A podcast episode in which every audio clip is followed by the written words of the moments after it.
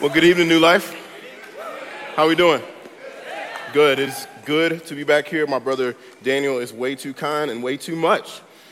Way too kind and way too much. Um, but man, it is an honor and a privilege to be back with you um, again so soon. Um, as he said, I'm Brian Key, and uh, I, I've brought my family with me this time, so you actually know that the wife that I spoke of and the children I spoke of are real human beings.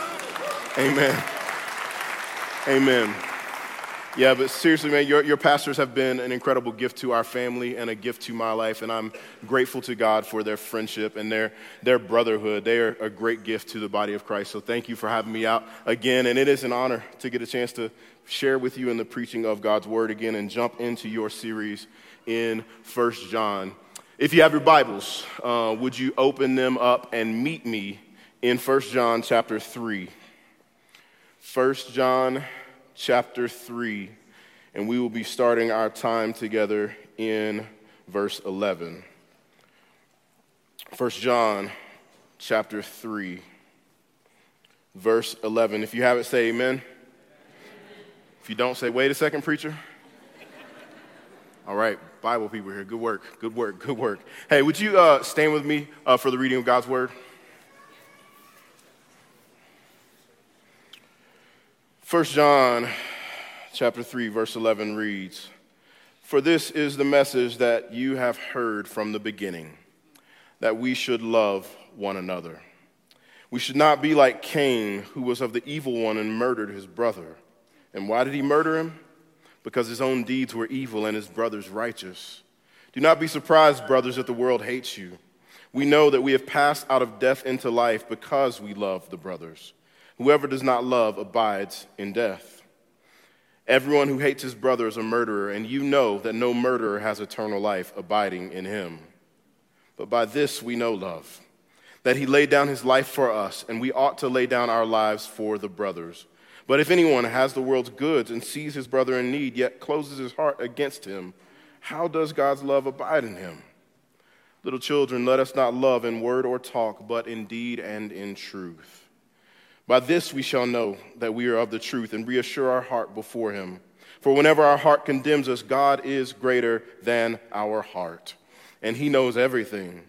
Beloved, if our heart does not condemn us, we have confidence before God, and whatever we ask we receive from him because we keep his commandments and do what pleases him. And this is his commandment, that we believe in the name of his Son, Jesus Christ, and love one another, just as he has commanded us. Whoever keeps his commandments abides in God, and God in him. And by this we know that he abides in us, by the Spirit whom he has given us. The grass withers and the flower fades, but the word of our God shall stand forever." Would you pray with me? So, Father, as we come to your word today, I'm thankful that you are a God who speaks. And I'm thankful uh, for the correction that is in this word, and for the encouragement that is in this word and the hope that is in this word that we've just read from John's letter. And God, I ask that you would do uh, a couple of things in our hearts tonight. Would you comfort us by this word tonight? Would you confront us by this word today? And would you conform us into the image of your Son so that we bear the marks of love in our lives, just as he has so greatly loved us? And God, there's nothing I can do by way of eloquence or volume control to accomplish any of that work. And so I ask for nothing short of a demonstration of your Spirit and power to come and do for us what I can't do. Awaken faith, awaken repentance, awaken transformation, awaken love in this room. And as I preach your word, God, I ask that the words of my mouth and the meditation of my heart would be acceptable in your sight, O God, my rock and my redeemer. And all God's people said, amen. Amen. You may be seated in the presence of the Lord.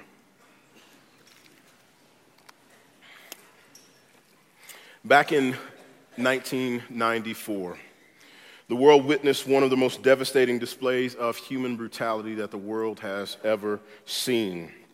One writer says that we cannot remember Rwanda in nineteen ninety-four without talking about bodies.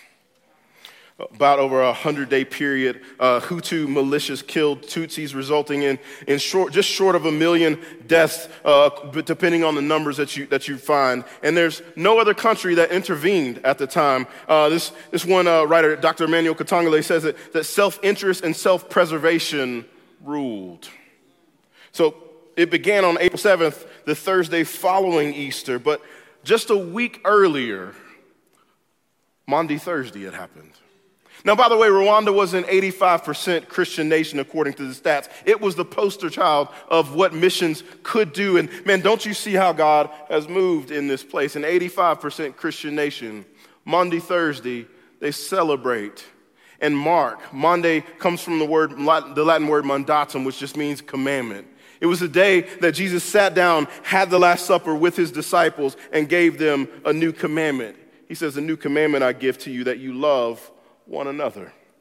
Just as I've loved you, you are also to love one another. And by this, all people will know that you are my disciples, if you have love for one another." Doctor Katongole says, but one week later in ninety-four, Christians in Rwanda took up machetes and looked fellow church members in the face and ended their lives. He says that the blood of tribalism seemed to flow deeper than the waters of baptism. It's devastating, right? It's devastating to, to think about how, how could that possibly happen in a place where so many named the name of, of Jesus. But I wish that was just the case in the church over there. But that story serves as a mirror to us. See, over the last several years, I've grieved as various tribes within the body of Christ have broken fellowship with one another and harbored hatred toward one another, despite the fact that Jesus said that the world will know that you belong to me by the way that you love one another. You would think he said the world is going to know you're my disciples by the way that you slander and hate and gossip and speak maliciously to and malign one another.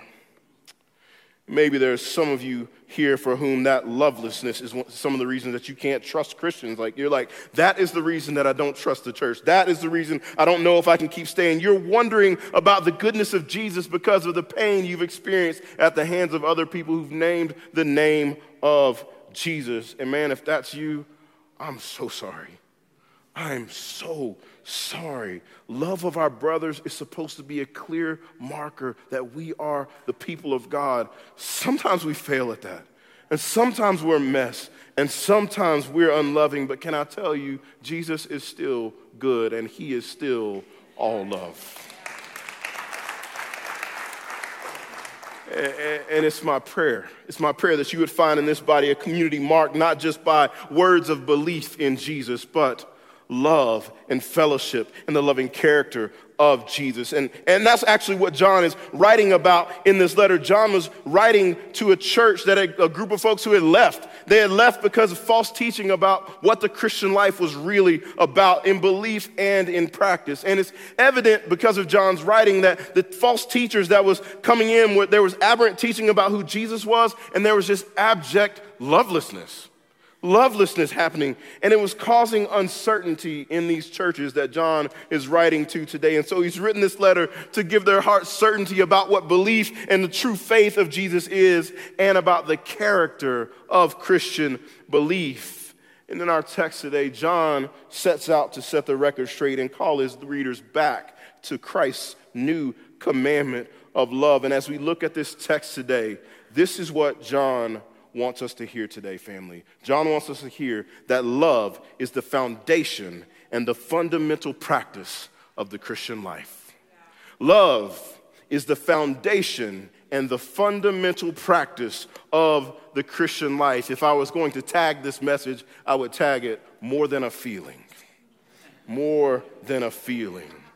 I want to look at this text in three parts, and I'll be out of your way on tonight. The first, uh, the first movement will be the diagnostic of love.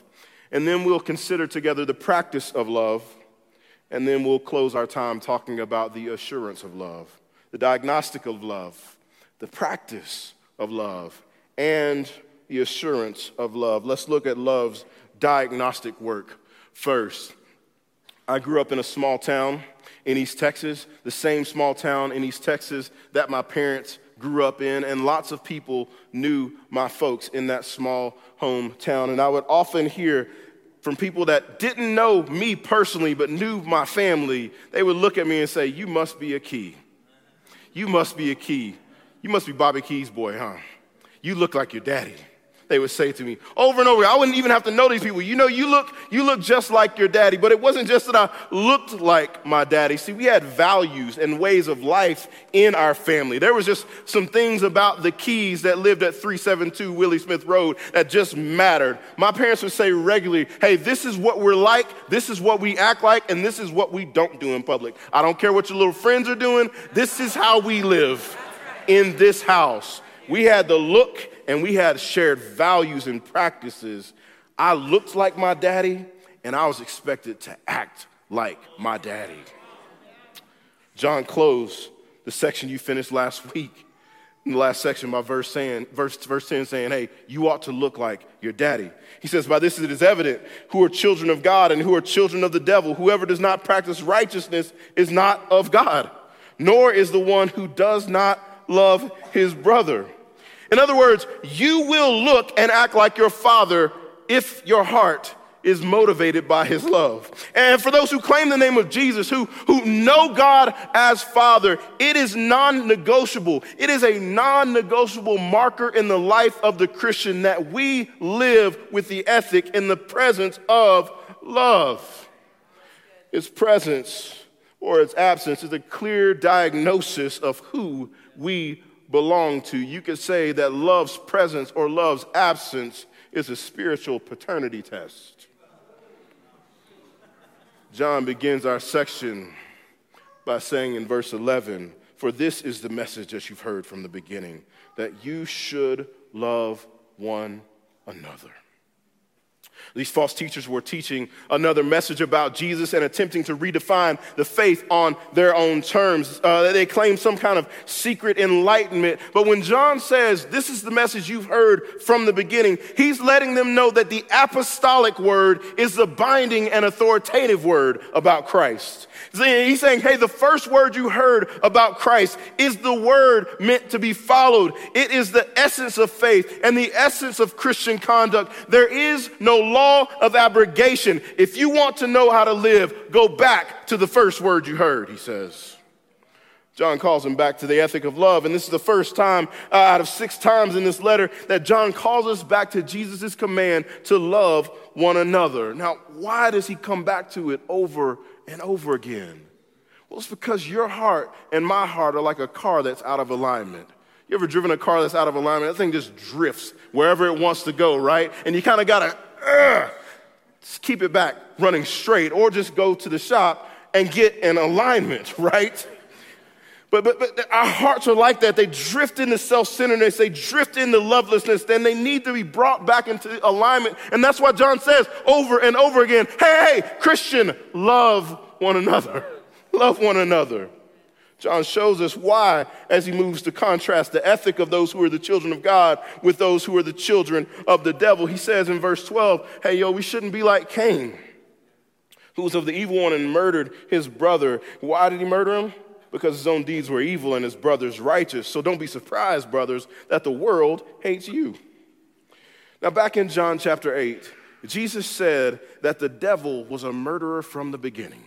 He says he's a murderer from the beginning. And we see Cain operating as one of his children. If you were to flash all the way back to the front of your Bibles to Genesis chapter four, we see Cain and Abel giving a sacrifice to God. Cain's sacrifice was not accepted, Abel's sacrifice was accepted, and Cain breaks out into a rage and kills his brother. Kills his brother. John brings up Cain because Cain is, to use one scholar's words, a prototype of the world of darkness, a prototype of people who walk in darkness, of people who are children of the devil. He tells him uh, down, he says, hey, don't be surprised that the world hates you. That's, that's the way children of darkness operate. And by the way, Christian, you were one of those two. Paul makes that very clear for us in Titus chapter three, verse three. He says that we ourselves were once foolish and disobedient and led astray and slaves to various passions and pleasures, passing our days in malice and envy, hated by others and And hating one another. That is the ethic of the children of darkness. That is the ethic of people that don't know Jesus. It's not surprising, he says, the children of the darkness, even those who are in our midst, act like they're children of the darkness and are marked by hatred. But what should be surprising, family, is when Christians, people who name the name of Jesus, act with hatred toward one another. To go back to the Rwandan example, that that that that uh, genocide was shocking in and of itself, but what should be more shocking to us is that there were Christian brothers and sisters. Uh, Katongole says that there were people who worshiped with one another one Sunday and killed their brother and sister who they shared the common cup with the very next Sunday and sang hymns with that very next Sunday. That should be shocking to us. That should be shocking to us, that people that name the name of Jesus could act like that. Now, at this point, you might be sitting there saying, "What? I'm not a murderer, Key. I'm good, right? I'm good." What John wants you to know is you don't have to get that far. You don't have to get to murder. Hatred is, is murder in your heart. Everyone who hates his brother, verse fifteen, is a murderer. And you know that no murderer has eternal life abiding in them. What John is stressing, if you have ears to hear him tonight, family, is that hatred is murder in seed form. Yes. Hatred is murder in seed form. It's not actual murder, but it is the last step in the process. One scholar says that hatred is the wish that the other person was not there. It's the refusal to recognize his rights as a person, the longing that he might be dead. If I hate somebody, I'm no different from a murderer in my attitude toward him. Hatred is incompatible with spiritual life. In other words, where you witness lovelessness, it is evidence, it is a diagnosis that a person does not know the love of the Father. Now again, at this point, you might be exonerating yourself because you're like, well, Key, I'm not an outright hateful person. Well, I praise God for that. Praise God for that. But, but I, I want to submit to you that we are just more sophisticated than that. Your heart is just a little bit more sophisticated than just saying, I hate somebody, right? We're cuter with the things that we struggle with. Just a little bit of lying to one another. Just a little bit of slander and a little bit of gossip. Just a little bit of anger just boiling in me when I get into your presence. Some corrupting talk, bitterness, unforgiveness, wrath, vengeance, anger, clamor, all of those that Paul lists, by the way, in Ephesians chapter four, all of those are acts of hatred as well, which means they're acts of murder as well, which means that where we find those act- that activity among us, it is the activity of darkness. And if you are a follower of Jesus, you need to repent right now on the spot, put that thing off and put on the way of love and walk as a child of the light. And this is what it means when you walk in the light. That presence of love marks us out as children of God. Look at verse fourteen, John says, we know. We know. Somebody says, we know. Need you to have some assurance tonight. We know that we've passed out of death into life because we love the brothers. Whoever does not love abides in death. Now, I love to cook. Love to cook. Fairly decent cook. Fairly decent cook. And listen, There's, there's, my wife loves to cook with me, and there's times when you get so far into the game that you know something's done without testing that it's done, right? Like my wife can bake a cake and look at it and in the oven go like that on the top of it and say, it's done. Now, I still got to poke the thing, right? I, I don't trust myself. It's not done till I poke the thing. But she knows when the cake is done. You can do steak like that. You know that? You don't have to, you don't have to stick the probe in it and drain all the good juices out of it, right? You can touch it, right? This is medium rare. This is medium, medium well, well done, or un- inedible. Don't do that to your steak. Don't do that to your steak. But when you touch it, you know, you know, right, that it's done. John says the same thing ought to be true in your life, Christian.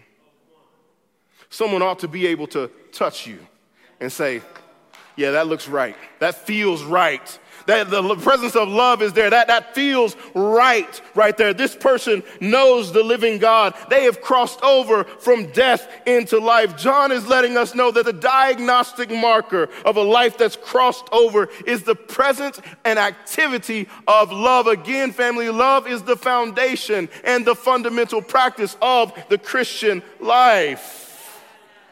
Tertullian, the great North African apologist and church father, says that it's mainly the deeds of love so noble that lead many to put a brand upon us. They say, look, they say, how the Christians love one another, for they themselves hate one another. And look how ready they are to die for each other, for they themselves are readier to kill each other. Is that love? What your life looks like today? It's that love that set Christians in the Roman world apart in their day. And family, can I tell you something? Can I tell you something? It will be that kind of love that sets us apart in our day that is marked by self-centeredness and hostility and tribalism. It will be love, not our doctrinal statements, as necessary as they are. It will be love, not our buildings and our well-crafted worship services. It will be love, not a tightening down on secondary and tertiary doctrines. It will be love that marks us out as Christ's disciples in this day and age. It will be love that will help us embody the unity for which Christ died. It will be love that serves as a hermeneutic of the gospel, and it will be love that lets the world know that Jesus has indeed come into the world and created a people for himself by his own love. Again, family, love is the foundation and the fundamental practice of the Christian life.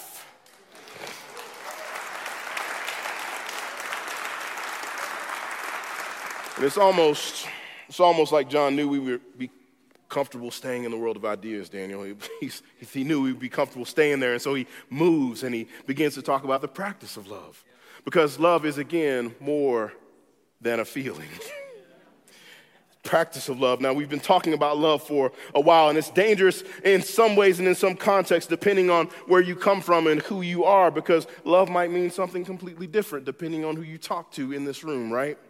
And, and right now, in this current moment, it feels like we're in this constant fight culturally de- trying to define the boundaries of what love is and what love isn't. There's this fight about the markers and the distinctions of what love is. And what's even crazier, as I was thinking about this, is what's even crazier is that as we fight over the markers and the distinctions of love, folks who are trying to redefine love and its boundaries become unloving if you don't accept their new boundaries around love. The part of the city I pastored in in Kansas City and the part of the city uh, I work in, in Richmond now, you see signs that say things like, love is love. It's circular reasoning. Doesn't, doesn't bring much definition so much as to declare that, that what that person determines is love must therefore be what love is. I, Howard Marshall says it this way. He says the word love can have a variety of meanings, and it is necessary to know exactly what any given writer means by it. Most people associate Christianity with the command to love, and so they think that they know all about Christianity when they've understood its teaching in terms of their own concept of love. Well, family, John must have known we were going to fight about words. Must have known. And so he starts verse sixteen with these words. He says, by this we know love. Helpful. And it's more than a feeling. By this we know love, that he, Christ, laid down his lives for us, and we ought to lay down our lives for the brothers. I've said a couple times that love is the foundation and the fundamental practice of the Christian life. That first part of that sentence is the foundation that Jesus laid down his life for us. In that statement, John's letting us know that the shape of love is cruciform. It's cruciform, which is what Jesus and the New Testament authors have been trying to tell us the whole time, by the way. Jesus says, hey, you'll know, you know that I love my sheep because I'm laying down my life for them in John chapter ten. He says in John chapter fifteen, verse thirteen, that greater love has no one than this, that someone lay down his life for his friends. Paul says over in Romans chapter five, verses seven and eight, for one will scarcely die for a righteous person, though perhaps a good person, one would even dare to die. But God shows his love for us in this, in that while we were still, while we were still sinners, Christ died for us. Not when you were lovable, not when you were worthy of love, but when you were still a sinner, Christ died for you. Love, defined by Christ's saving work on our behalf, is self-sacrifice for the good of another. Self-sacrifice for the good of another. Christ's death, his burial, and his resurrection is the ultimate revelation of self-sacrificial love for the benefit of another. And if you're here, family, you're not a follower of Jesus today, by the way, let me just stop and say this right now. If you're here and you're not a follower of Jesus, it will not serve you to leave here and go try to be more loving. The best thing you can do today is to turn your life over to Jesus right now and know his love that will never, ever let you go, to love his self-sacrifice for your benefit, for your salvation, so that you could know the grace of God, so that you could know the forgiveness of God, so that you could know the love of God now and forever, and you don't have to do anything to earn it. All you have to do All you have to do is accept that he's done the work for you by faith. Family, it wasn't just meant to be a revelation to us, by the way. God intends for that self-sacrifice to be an example for us and a measurement by which we compare every other thing that is called love in our world. Notice he didn't just say, though, by this we know love. He knows that we're too comfortable with the idea of love. Like, man, that's a good idea. We should sacrifice ourselves for the benefit of others. That's a good idea. That's something to pontificate about. That's something to write some blog posts about, but never practice. That's something that we're, we're very good at being hearers of the word, right? But not very good at being doers of the word. He says, by this we know love. And then he moves on and essentially says, by this we show love. We ought to lay down our lives for the brothers. And because God, because John is a good pastor and knows that we'll come up with ways to get out of all kinds of things if we possibly can, right? He gives us a direct example that pins us to the wall in verse seventeen. But if anyone has the world's goods and sees his brother in need and yet closes his heart against him, how does God's love abide in him? Little children, let us not love in word or in talk, but in deed and in truth. John paints a picture here that one writer says puts us in a position of inescapable responsibility. Inescapable responsibility. And this inescapable responsibility requires immediate readiness and immediate response. He's getting in our face, isn't he? He's getting in our face, isn't he? See, because if we're honest, and maybe it's just me, love is cool as long as it doesn't require sacrifice. I'm comfortable if it's within certain boundaries, right? But the activity is the difficulty. We we agree that we should be self-sacrificial. I just don't be, want to be the one to sacrifice, right?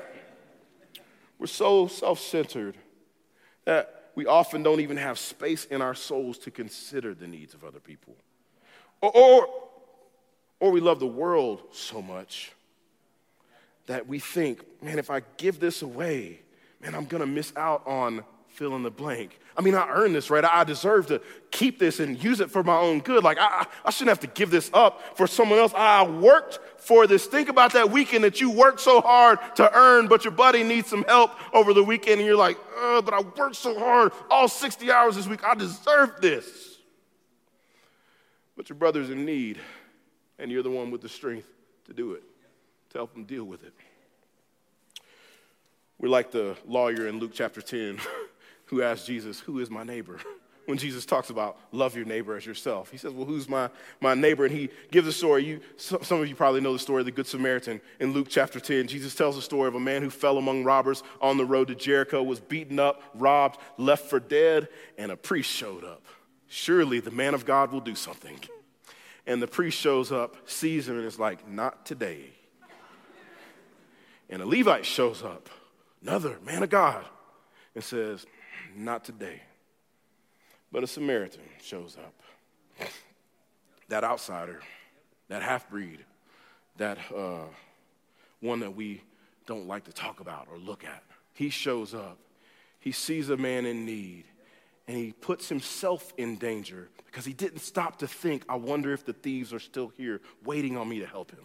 He puts himself in danger, loads him up on his own beast, takes him to an inn, and takes care of him, binds his wounds, and says to the innkeeper, hey, I'll pay you whatever I owe when I come back. Take care of him and nurse him back to health. And Jesus says, that is what neighbor love looks like.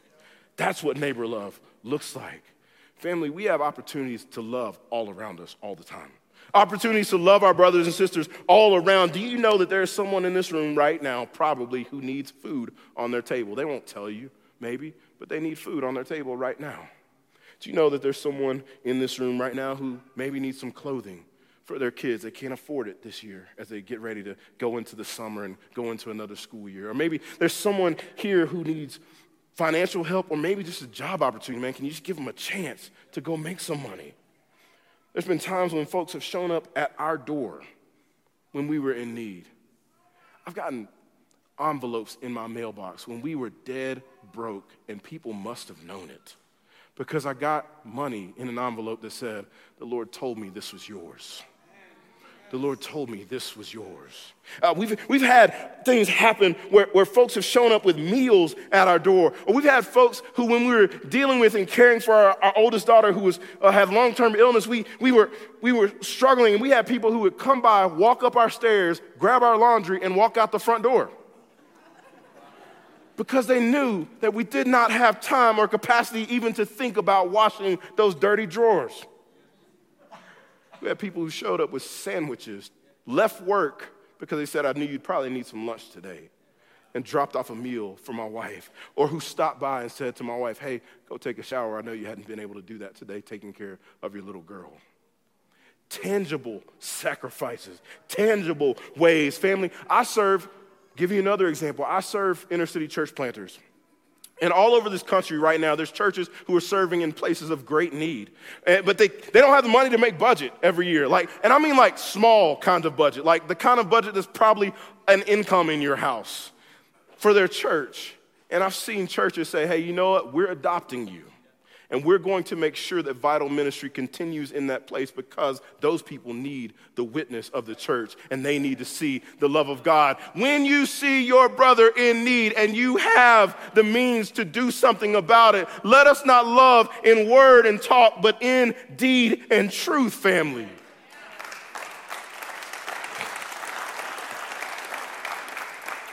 Too often, man, we have these preconceived boundaries around what love is and who I'm responsible to love. And we don't mind loving those within our tribe. We don't mind loving those who are our favorites. We don't mind loving those when it's comfortable to us. But man, if you fall outside those lines, we get passed by on the other side syndrome so fast, don't we? So fast. We act like we don't see because I don't know if that person falls within the boundaries of love for me today. It might cost too much. But man, I, I was so convicted looking at this text and considering it this week that even when we see need around us, family, we wait for folks to ask, don't we?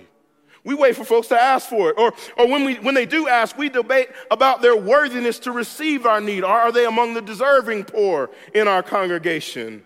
Or we debate about what it's going to cost uh, if, if we're even willing to sacrifice. Listen, man, thoughtfulness and stewardship are very important. But more often than not, I ask questions of thoughtfulness and stewardship when I just want an excuse to get out of it. Family, can you imagine what kind of jam you would be in? Can you imagine what kind of jam you would be in if Jesus would have waited for the day that you said, I think I need somebody to save me? You never would have. You never, ever would have. Can you imagine what kind of jam you would be in if, if Jesus had said, man, I, I just don't know if they're deserving of my self-sacrifice? Can you imagine what kind of jam you would be in if he sat there and debated what it was going to cost him to show his love? And he said, you know what? I'm not willing to pay that cost today. But you know, if you know how undeserving you were, and if you know how hostile to God you were, and if you know how much that cost was for you to be able to experience the love of God, the only reason you're able to know the grace of God and know the love of God is because Jesus looked at you and said, he's worth it, and she's worth it. And so he laid down his life for you.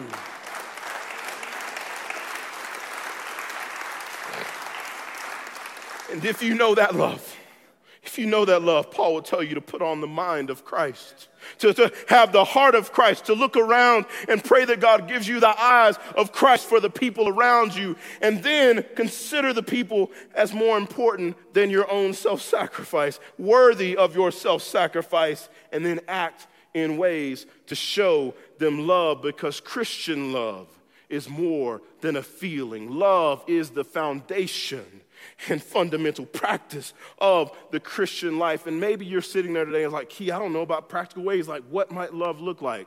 Go home, get on your device, your phone, your tablet, your computer, whatever you have, and Google the love, the one another statements of the New Testament.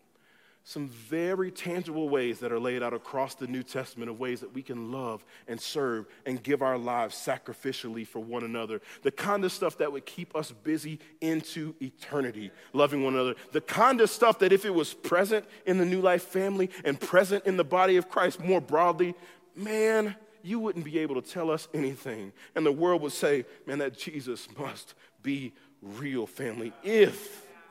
If you've been born into the family of God through the loving self-sacrifice of Jesus, then to look like your daddy, to embody the family values, looks like living a life of sacrificial love. I got, I got to move. I got to move. I want to close with just talking about the assurance of love here.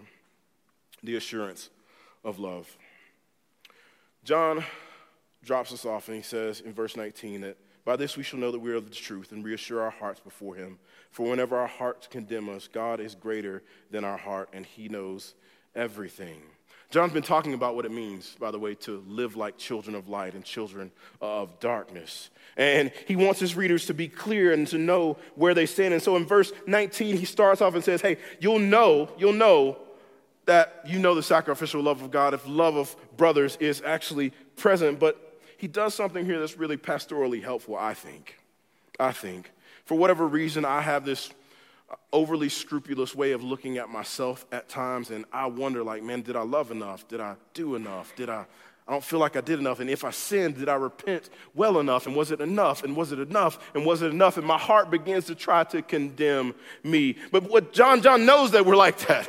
John knows that our hearts might condemn us, and we might stop and think like, am I actually a child of light? Like, I'm not doing this perfectly. I'm not doing this well. But family, we need to hear and receive this word today that whenever our hearts condemn us, God is greater than our heart. His word about us matters more than what my fickle heart says about me. And you know what his judgment is over you if you're in Christ Jesus? Romans eight one, there is therefore now no condemnation for those who are in Christ Jesus. So where my heart says, Key, you haven't done enough, you haven't done enough, you haven't done enough, I probably haven't. But you know what I can do? I can repent. I can confess my sins, and my God is faithful and just to forgive me my sins and cleanse me from all unrighteousness and say over my life, still no condemnation. John's told us that over and over again. And family, God's word to our heart is a word of love that sets us free and loose to love others. He says it's because you can run into God's presence in prayer, and you can know that you can because you've kept his commandments. Well, what's his commandments? To believe in his son, Jesus, and to love one another. And to love one another, he says down in verse twenty-three. And he says that whoever keeps his commandments, verse twenty-four, abides in God and God in them. And by this we know that he abides in us, by the Spirit whom he has given us. We can walk in assurance of his love if we've trusted Jesus to save us and cleanse us from all unrighteous. We can walk in assurance of love, in assurance that we are in God's love if we have love for our brothers and family. Listen to me. Here's the beautiful benefit of this last, this last verse in this text. I don't have time to preach it, but here's the snippet. He says, you've got the Spirit of God abiding in you. You know evidence of the Spirit of God's activity in your life? He said your, the commandment that you were meant to follow is to lo- believe in the Lord Jesus, right? And to love your brothers. Paul tells us in First Corinthians chapter twelve that only those who've been moved on by the Spirit of God can say Jesus is Lord. You want to know if the activity of the Spirit's evident and with you right now? You declare Jesus is Lord, the Spirit's in you. There's an assurance of love. And you want to know that love is that God, that you've known God's love, you want to be assured of it. Is there love for the brothers in your life? By the way, you read Galatians chapter five, and love is the first listed fruit and activity of the Spirit in the life of the Christian. We can have assurance of the love of God because the activity of the Spirit of God is the only thing that can make us say Jesus is Lord and the only thing that helps us to love our brothers and sisters in Christ. Love is the marker of the Christian life family. We can walk in love because of the presence and power of the Spirit of God who has awakened us to the love that God's shown to us in the sacrifice of the Lord Jesus Christ. It was the greatest demonstration of love that this world has ever seen. He allowed himself to be beaten and scourged and, and treated as a common criminal and hung up on a cross for your sins and for mine. And he bore the wrath of God for your sins and mine. And he died in our place to pay the penalty for our sins. And not only that, he was raised to new life on that third day, raised for our justification. And right now, he lives and reigns forevermore above every rule and authority and every name that has been named, and he rules over them in love for his people, and all he will ever do is do you good, and all he is going to do in the future is continue to show his love and his goodness into all eternity and bring you all the way into the presence of God. That is a love, family, that will not let you go. That love is the foundation of the Christian life, and that love is what's going to produce in you a life of love for your brothers and for your sisters. If you're here tonight and you don't know that love, man, let me just say tonight, let tonight be the day of salvation. Like, let tonight be the night that you say, hey, Jesus, you're real. You died for me, and I trust you as my Lord. Let tonight be that night. And if you're here tonight and maybe your love is not something that's present and active in your life, but you name the name of Jesus, you get to do the work tonight to just repent, to just trust Jesus and say, God, would you help me to experience that love? And would you pour it out yet again in and through me in this place right now? We're going to come. The band's going to come, and, and we're going to have some time to respond. Pastor Daniel's going to come up, but I'm going to pray. Um, and we're going to respond to the love of God and sing about the love of God and delight in the love of God together. Father, we give you thanks for your word. We give you thanks for the confidence that we have in Jesus. We give you thanks that we have known your love because of Jesus. And God, I ask that you would um, make us aware in deeper ways of your love. And God, I ask that you would move in ways that make us aware of needs in this body right here, right now. And give us your eyes and give us your heart and motivate us and empower us with the activity of love. Help us to remember that love is the foundation and the fundamental practice of the Christian life, and make us a people who live like that. In the mighty name of Jesus, we pray and ask it all. Amen. Church, would you stand with me tonight? Our communion servers, I'm going to call you forward, and what we're going to do is we're going to come through the room and we're going to receive the communion elements and go back to your seat and hold them there. We're going to sing this song, Lord, I Need You. And that's the first response, repentance tonight, calling on the name of Jesus. Lord, I need you. Jesus, you're the one. You're the one who sacrificed it all.